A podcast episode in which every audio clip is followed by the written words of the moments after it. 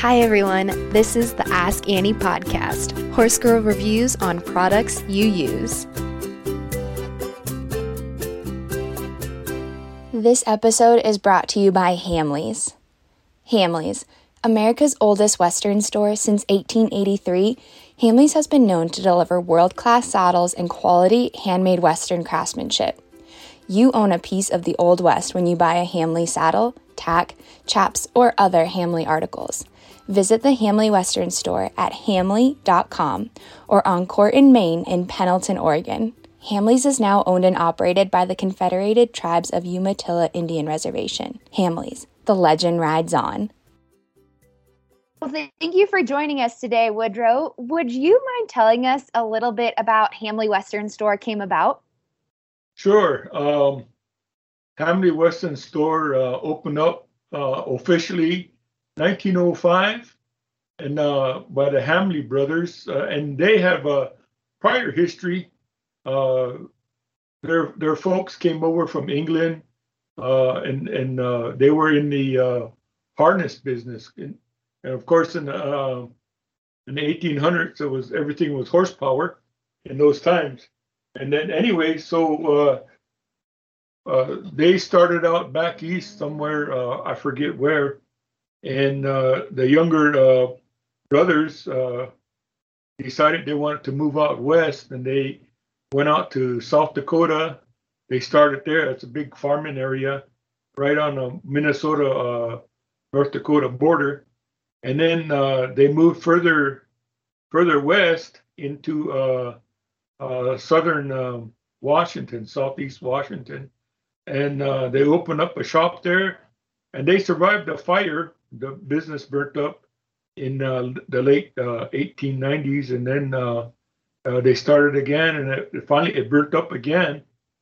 And so it was in 1905 uh, they moved to south here to Pendleton, and then they bought this corner right here, opened up their business here in the corner where we're presently located. And as like I said, they were into the harness business, you know, because uh, there was a lot of uh, transportation uh, by horses with uh, wagons and like that. Even though back east there were it was uh, you know a turn of the century they were they had electricity and uh, carts they still uh, were using horses. It's kind of a transition period. And then but out here the farmers were still using horses to pull combines and you know plow up the ground to plant their crops. So that was the main business. They had a small factory. They had about uh, maybe 14, 15 uh, individuals, leather workers. And uh, these leather workers were, were doing all kinds of things downstairs there. And then as the, uh, the more modern times uh, were arriving into the 1920s uh, and like that, the people, farmers were buying tractors and and uh, they didn't need the horses for the farming as much. And then the wagons, the trains had uh, made it out here, so they didn't need the uh, stage coaches that uh, that uh, used a lot of team horses.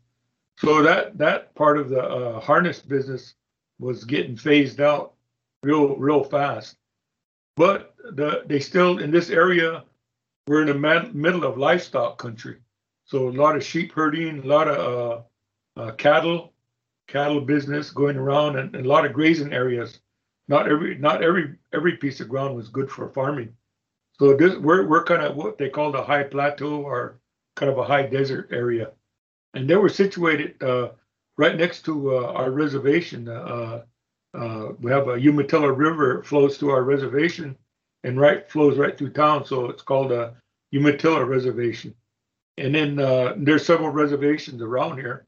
And uh, this is uh, in this area, the Cayuse Indians, uh, my tribe, I'm a Cayuse Indian, were, were noted for the abundant horse horses that they had. And they were one of the uh, prime um, providers for the uh, horse market for pulling those uh, wagons and, and and still even past the 1900s, they were still using horses back at, back on the East Coast and they were using them for inner city uh, carts and apple carts and small carriages and gold mine uh, coal mines. They used the horses to go down underground. So there was still uh, that type of a market here. So horses were still being moved out, and uh, the, a big transition went into the saddle market uh, and uh, anything saddlery having to do with the saddle market, and starting late 1910 into the 20s, and then they started keeping track of their records of all the saddles they made, and they kind of uh, took a spin off from uh, Ford Motor Company where they had the assembly line. So they could uh, make a saddle in three days here. And but they, like I said, they had one guy. All he did was cut out pieces, and all another guy did. Uh, one guy, all he did was make the uh, uh, cinch parts. Another guy made harness. I mean, the head stalls and the reins for the bridle. And we had a guy out out in the backyard he made uh, bits and spurs, and uh, one guy would uh, carve the leather, and another guy would put the leather on the saddle, and so yeah, it just and the parts usually were already uh, cut out and uh, just stored. They had uh, round skirts, square skirts, and different sizes of parts, main parts. So when the when they when it come time to build a, a specific saddle, that they didn't have to take all day long to cut parts out and stamp them and get them wet and wet them dry and all of that, all the uh, things it takes to make a saddle. So that that was, uh, and then that kind of started to uh, uh, die out. And we were looking at the records, uh, reviewing the uh, documents that we have on the computer, and it was up until the mid 1930s, back going into the 19 when they I think 1926 or somewhere about there when they started uh, keeping records. And there was uh, already by then over 11,000 saddles they had made up to that point. So they were doing uh, pretty uh, pretty good business. And then uh, and that just transitioned as the use of the horse kind of uh, diminished as far as livestock is concerned, and, and the ranching business kind of start changing and becoming more modernized and like that. So they didn't need that many horses. But then the rodeo business, the uh, competition took off. So there was two saddles, two saddles that came out of that. There, there's uh, I don't know all this. Uh, there's 50, 60 different types of saddle trees and uh, different variations. But out of that, uh, out of all those uh, saddle trees, two styles came out that had been invented here at Hamley's. One was called a Wade tree, and uh, uh, usually around the country it's called a slick fork. There's no swells on the, the they don't bulge out from the side.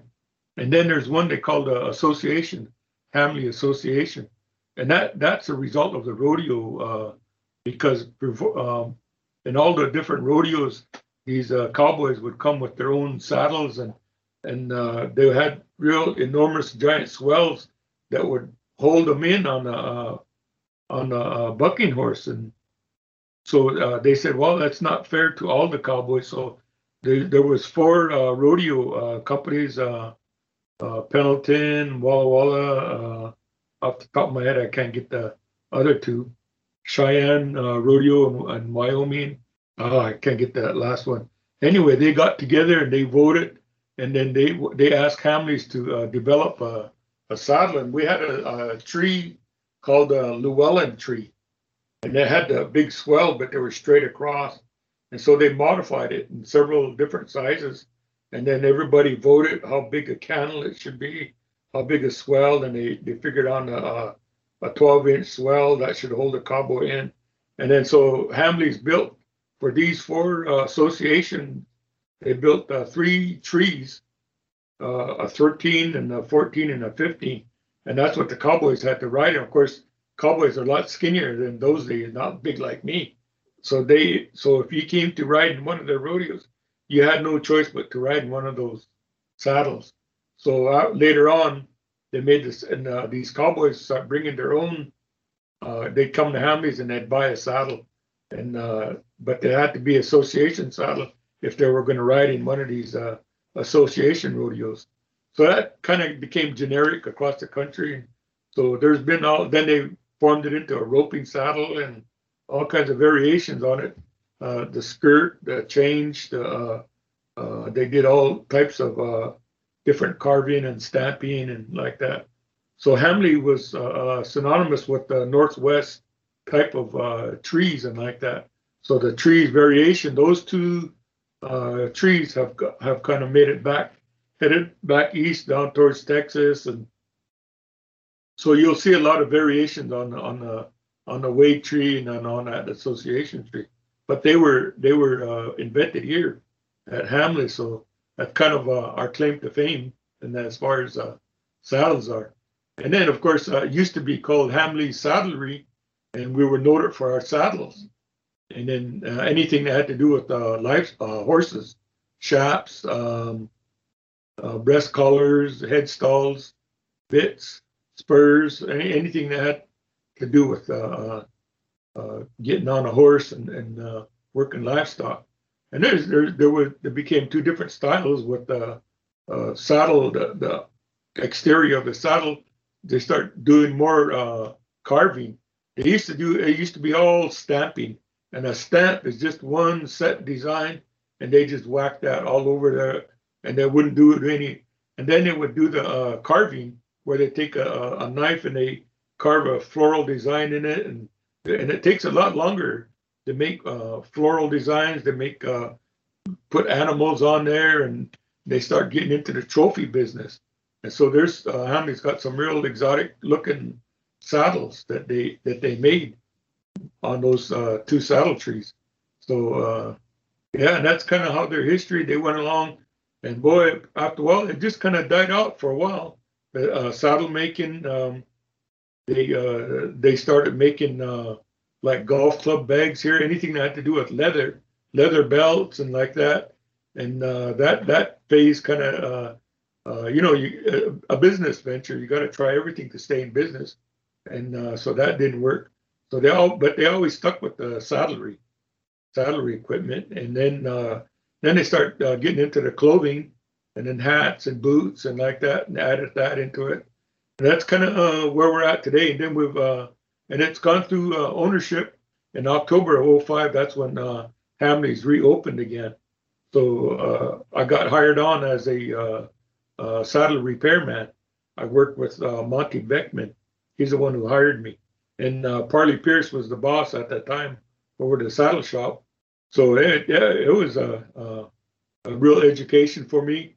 All of these things that I've, I've explained, I learned it in the, those time, time frame digging around in the basement. They've got stacks and stacks of old pictures and records and and uh, just uh, delving through those those things and just and then being a, a, repairman, we got all these old saddles that would come in, and then so I'd look back and I'd, I'd look at the saddle number and then and I had uh, I'm a retired police officer and uh, I was a supervisor at several uh, tribal police departments And one of my job was to organize records. So I, I organized all the Hamley records here on the saddles by the year and by the uh, num- numerical and, and by the alphabetical uh, order. And then I would look up a number on the saddle that came in. I would see who made it. And then, uh, so it just kind of give me some information on, on these fellas and the technique they were using. The majority of the saddles that I worked on uh, uh, come from uh, in the 40s and the 50s people were bringing them in, and uh, they all made the the saddle makers were make putting these saddles together all different underneath, and the outside looks the same, but underneath they'd have a different amount of leather, different amount of. Some of them had an all ground seat, uh, all leather ground seat. Some had the metal plate in it, but it was all high quality uh, uh, workmanship. The leather was shaved thin, and it have another layer on, and that would be shaved thin. I, I didn't understand why they had so many uh, little, just shave it right, the edge right down to a feather to nothing. And then they cover it again and then develop the ground seat. So, and then, and then that was a, kind of the forte of a, a Hamley saddle. And a lot of people didn't didn't understand when they bought a Hamley saddle why it felt good when you sat in it. Just like uh, you know how a bicycle feels. Sometimes you get a good bicycle seat, and sometimes the bicycle seats they don't fit you. So you, it, it's that. It's the shape of that kind of a little triangle there that you put into the saddle, and now you sweep out the uh, the uh, seat and shave it and and build that in there. So, boy, that that would be. They all did it. They all did it a little bit differently, and then they would cover it up with a big old thick giant piece of uh, leather, and they used uh, pretty much Hermann Oak was uh, was the primary uh, leather that they used for all their saddles, and we still do today. That's all we use, and uh, it's a number one quality. Well, there's I think there's a couple other uh, uh, leather companies in the United States, and and uh, some of them when we're when uh, Hermann Oak is not available, we'll get one of those other guys to uh, give us some uh, American-made leather because of the the the, the tannage that they uh, tannage process that they use, veg tan. They don't use no chemicals and and like that when they're when they're uh, uh, tanning the leather. So you get a real good, thick, high quality. It's tanned all the way through. Because sometimes, uh, um, I remember I was buying some of that. Uh, I don't mean to uh, make fun of uh, any other these uh, some leather coming out of Mexico, but I bought uh, at a at a discount through one of our national leather stores, and in the middle of the leather had a little thin white line, and that's rawhide. And you can't have that when you're when you're you're trying to cut through and you want to have a nice smooth cut. And all of a sudden you get to that and then your leather your knife takes off at a wrong angle and gets can get rugged so yeah the, uh, you stick with the best the high quality stuff and that last years you know become we got saddles here that uh, there's been passed on to generations people are bringing in saddles that belong to their grandfathers and, and the saddle is like a car. You always got to change your tires and your battery. While a saddle, you always got to change your saddle strings and your sheepskin. And you, you take care of your saddle all the time. Keep uh, changing the sheepskin and keep putting new strings on there. And then that's a sign of uh, somebody taking good care of their saddle.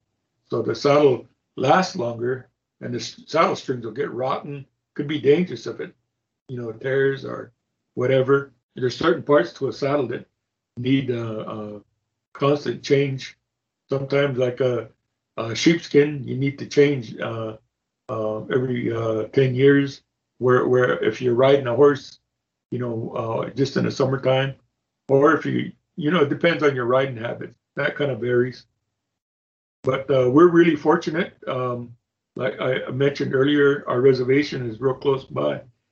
We took part, our, our tribe took part in an auction that occurred in August of uh, 2019 in uh, Portland, and uh, we, we, were fortunate to uh, put in the winning bid for Hamleys, and uh, it's been um, profitable, uh, except for the uh, saddle shop. We're still working on it, uh, still trying to find ways to. Uh, we still make saddles the old way, but we're trying to find ways to use some modern methods that we're not we're not taking any shortcuts on quality you know, the quality is always going to be there. The handmade, uh, how you put in that ground seat and everything, that's always going to be there. We're never going to change that, and that's always it's always been. A lot of saddle makers, uh, famous uh, saddle makers uh, around the country in the Northwest, got their start here. You know, they and we're really proud to be associated with them because they stop by and then they they give us helpful hints and yeah, I did it this way and I did that way, and then you know little little tricks of the trade. You know when you're making things handmade, and they all had their own. Uh, every saddle maker has all his own tools, and then uh, we're the same way. You know, my my son is a saddle maker here, and uh, I made saddles for a while until uh, I kind of got handicapped with my arthritis. It uh, crippled up my uh, my wrist and my uh, knuckles, so it, it's hard to do any real good carving, and I still do it, but it's not the quality it used to be. And and I, I'll say it's not Hamley quality. You know, we we uh, we have some high standards when it comes to uh, quality. We can do stamping, and then and like that, you know, do a basket stamp. But when it comes to floral, we're, we're pretty choosy about uh, what it looks like and what the finished product is going to be like. Uh, that's, that's a long-winded uh, no, that was that was great. And you mentioned this a little bit, but why are such high quality standards important um, to Hamleys? Sure. Uh, other than the reputation that that uh, we developed, uh, that been developed before we even uh, purchased the place there. The, the, when Hamleys owned it, when the brothers owned it, you know, and that was the one thing that they uh, they really uh, emphasized was doing quality stuff, not taking any shortcuts, using the best leather using the highest quality uh, uh, metal products. You know, uh, uh, getting a real good quality steel and, and, and like that, it's really hard to come by. And it's more expensive. And lately, it, uh, some of it hasn't been available. So the ones that uh, we use were coming out of Boise Foundry in, in Boise, Idaho, and they shut down in April. It's always a, a search, and you always want to look ahead and, and and like that, and, and that quality of steel, stainless steel that uh, that comes out of uh, China, it's not available now. I we can get it, but we have to get it in a roundabout way. It comes to uh, uh, one goes to another country, then to another country, then to a vendor in the United States, then to a, from the vendor, he'll announce that he's got some uh, the rigging steel or the bits and uh, real high quality steel and product that uh, we can use for saddlery, and they'll make it available until until he sells out. So it's kind of a, a iffy thing. You're always on a constant search for for that because you want to maintain a quality. We can put some uh, regular uh, iron stuff in there that's cast iron or something, and it'll wear, it'll, it'll rust, it'll it'll uh, you know the, you you don't want to damage the uh, injure the rider. You know the saddle saddlery uh, fails at some point uh, of hidden uh, defects and like that. So we want to, uh, and you kind of we, kind of developed uh, certain vendors that that deliver us. They know what we're looking for, or what our past saddle makers, but they were, and they're really choosy guys, you know. And I tease them a lot. I say, "Oh, you guys, bunch of prima donnas, you know." But yeah, they they they they go after that quality. They know what it takes to make a high quality product. You know, it's not a factory saddle. You know, most factory saddles they don't have the they don't have the high quality uh, materials that we use, uh, and they they use lesser quality. They take shortcuts, you know, and and uh, uh, in their their products like like when you put the seat on a saddle. We, we our saddle is just one whole great big giant piece.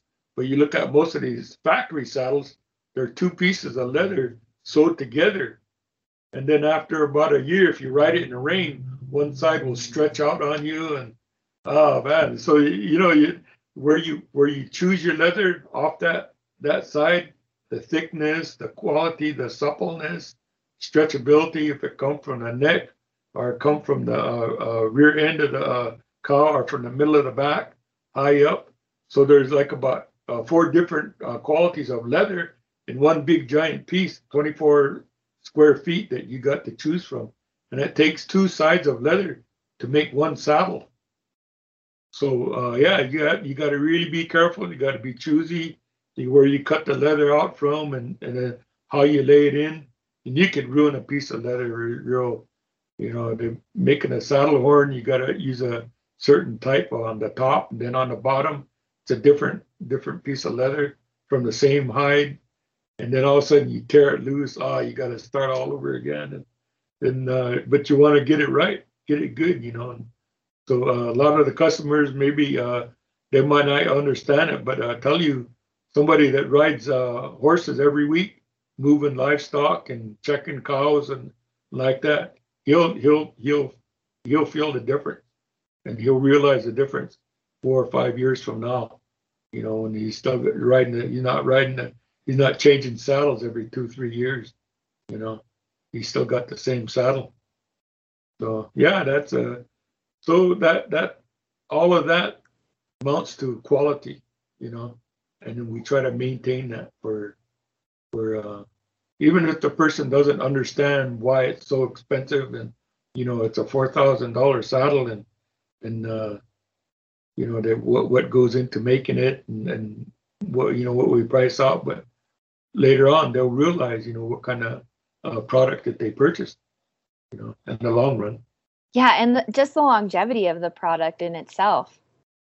What what would you say you enjoy most about your role at Hamley and Co?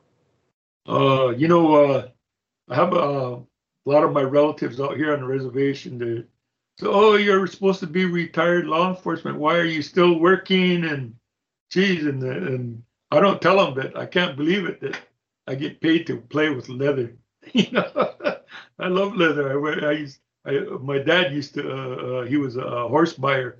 And uh, so we'd go out, he'd be looking on a, a special horse and they'd, and then he'd see a, a, a guy's saddle was torn or a harness was torn and then I'd go get his little toolbox and he'd repair it right there on the spot for these guys. And I kind of picked that up, you know, and then he wouldn't charge them for uh, that kind of stuff, but he'd get in good get in good graces with uh, a horse owner that he was trying to scheme around on, you know. But then at the same time, my dad he'd give a horse away to some kid, you know. And some people would come and we're looking for a horse, and he'd make me go catch a horse, and then it give it give it to those people, take it to their house, and so make sure that everybody had a horse if they wanted one. So yeah, I grew up around those horses and just uh, being around horses and being around uh, uh, leather and, and uh, doing things with the leather and, and, helping people. A lot of people come in and uh, they just need a little thing. They need a strap repaired and and it takes uh, 10, 5, 10 minutes to do that. And, and it's just more or less visiting with them and BSing and telling them stories and then uh, getting to uh, do that, work with leather. Like I said, I can't believe that you're paying me to do this. I'd have done it for nothing. yeah, I'd have volunteered. That's awesome. That's awesome. Well, and what can a listener expect when they visit Hamley and Co. or use a Hamley product? Well, uh, purchasing, like I said, uh, and I can only speak for the saddlery. Then any anything that has to do with saddlery, they're going to uh, get a high quality uh, piece of leather that that's uh, been uh, formed, that's been uh, handmade. That that uh, if it's been stamped, it's going to be any of any of our bad stamping, bad carving gets rejected. We got a box with a whole bunch of mistakes in it, and so we're gonna they're gonna get something that that that going to look good on their feet, going to look good on their chaps when they wear their chaps. Um, they'll look fancy when they ride a horse, you know, and the horse is going to feel good when he sits in, uh, on one of our saddles. And we have a guarantee. And uh, if, if, the if the saddle don't fit your horse, or if it causes a problem, bring it back. You know, we'll we'll, we'll take it back. Uh, it's not clear cut and dried, but there there'll be exceptions. You know, you always want to make sure that uh, it, it, it uh, we're doing a good deal with that.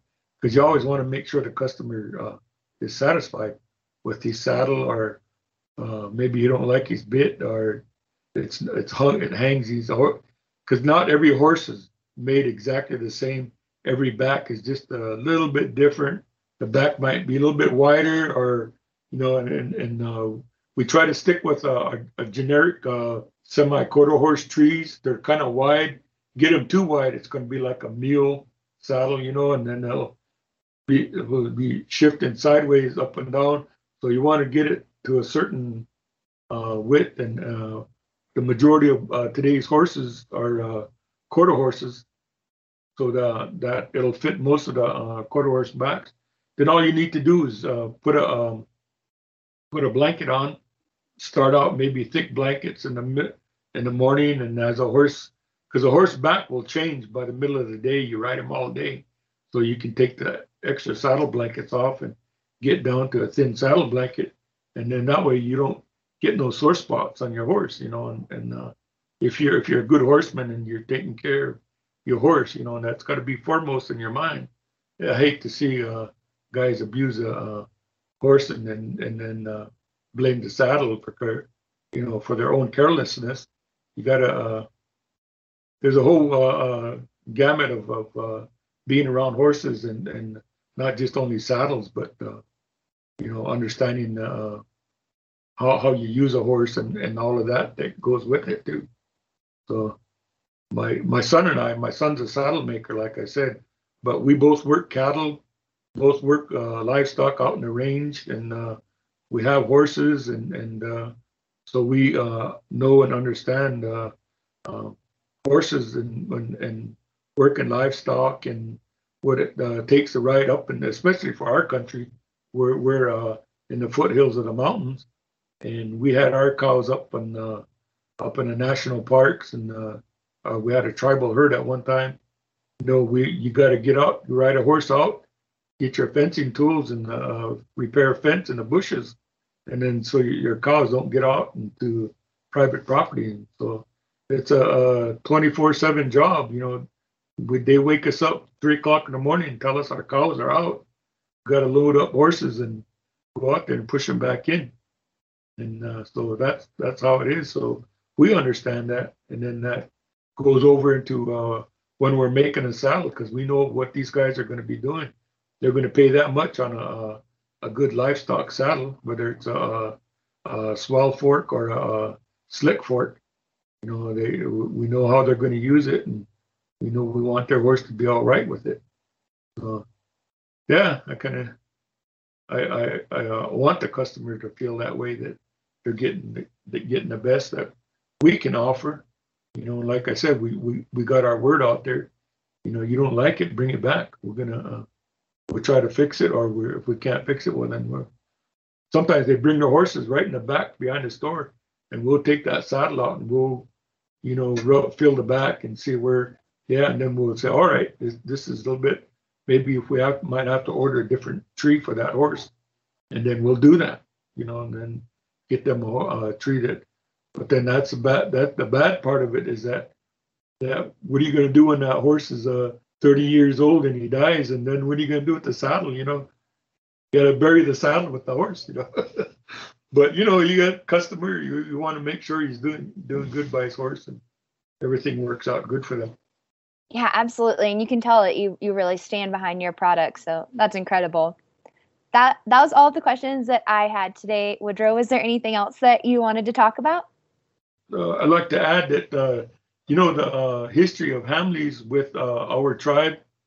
Uh, of course, uh, everybody knows that all the tribal nations across the country kind of got a bad hand when they dealt to them when when their lands were taken away. And but there, has been a lot of people that have treated us good too, and Hamleys was one of them. Those brothers, they would have a, a Hamley Christmas they invite the tribal members here. Now I remember coming here in the 50s and uh, er, in the early, you know, 53, 54, and uh, my grandmother should get her lease checks. They'd mail them right here to uh, Hamleys. And then so what we used to do was uh, uh, she'd come here in the wintertime and in the summer and charge up clothes, you know, because we needed clothes and like that. We charge up uh, things that we needed, hats, boots for my uncles and my grandfather, and uh, so we buy those kind of necessities. Of course, they were pretty cheap then. Then we'd get she'd get her lease check for her wheat check in the fall, right about roundup time. So we'd come here around roundup, and then uh, she'd pay her bills, and then uh, he'd cash the check right here, and he'd give her what what. Uh, and so that kind of, and he not only us, but uh, a lot of our tribal members were treated pretty good that way. You know, we weren't we weren't uh, uh, singled out or separated from the uh, from the bigger population around us. We were treated the same, and that was good, you know. And so we really we've always had that uh, type of relationship with this business. When the new owners opened up, I remember in 05, uh, the first thing they did was they wanted a tribal blessing. Yeah, we did that. We we uh, we came in and we sang our tribal songs and we blessed the facility and the new owners and wished them good luck, you know, because uh, we wanted to keep that relationship going with them.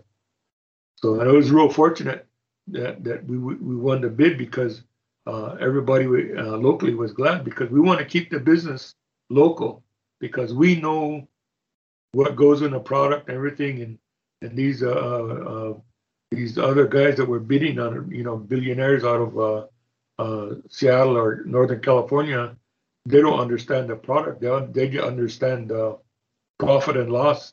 Looking at a computer screen. You know, they don't look at what what we look at. You know, so you gotta you gotta make sure you you get the extra effort in there.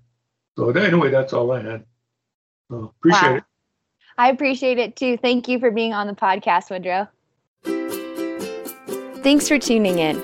Learn more about the Ask Annie podcast by following us on Facebook, Instagram, and Pinterest at Ask Annie Podcast.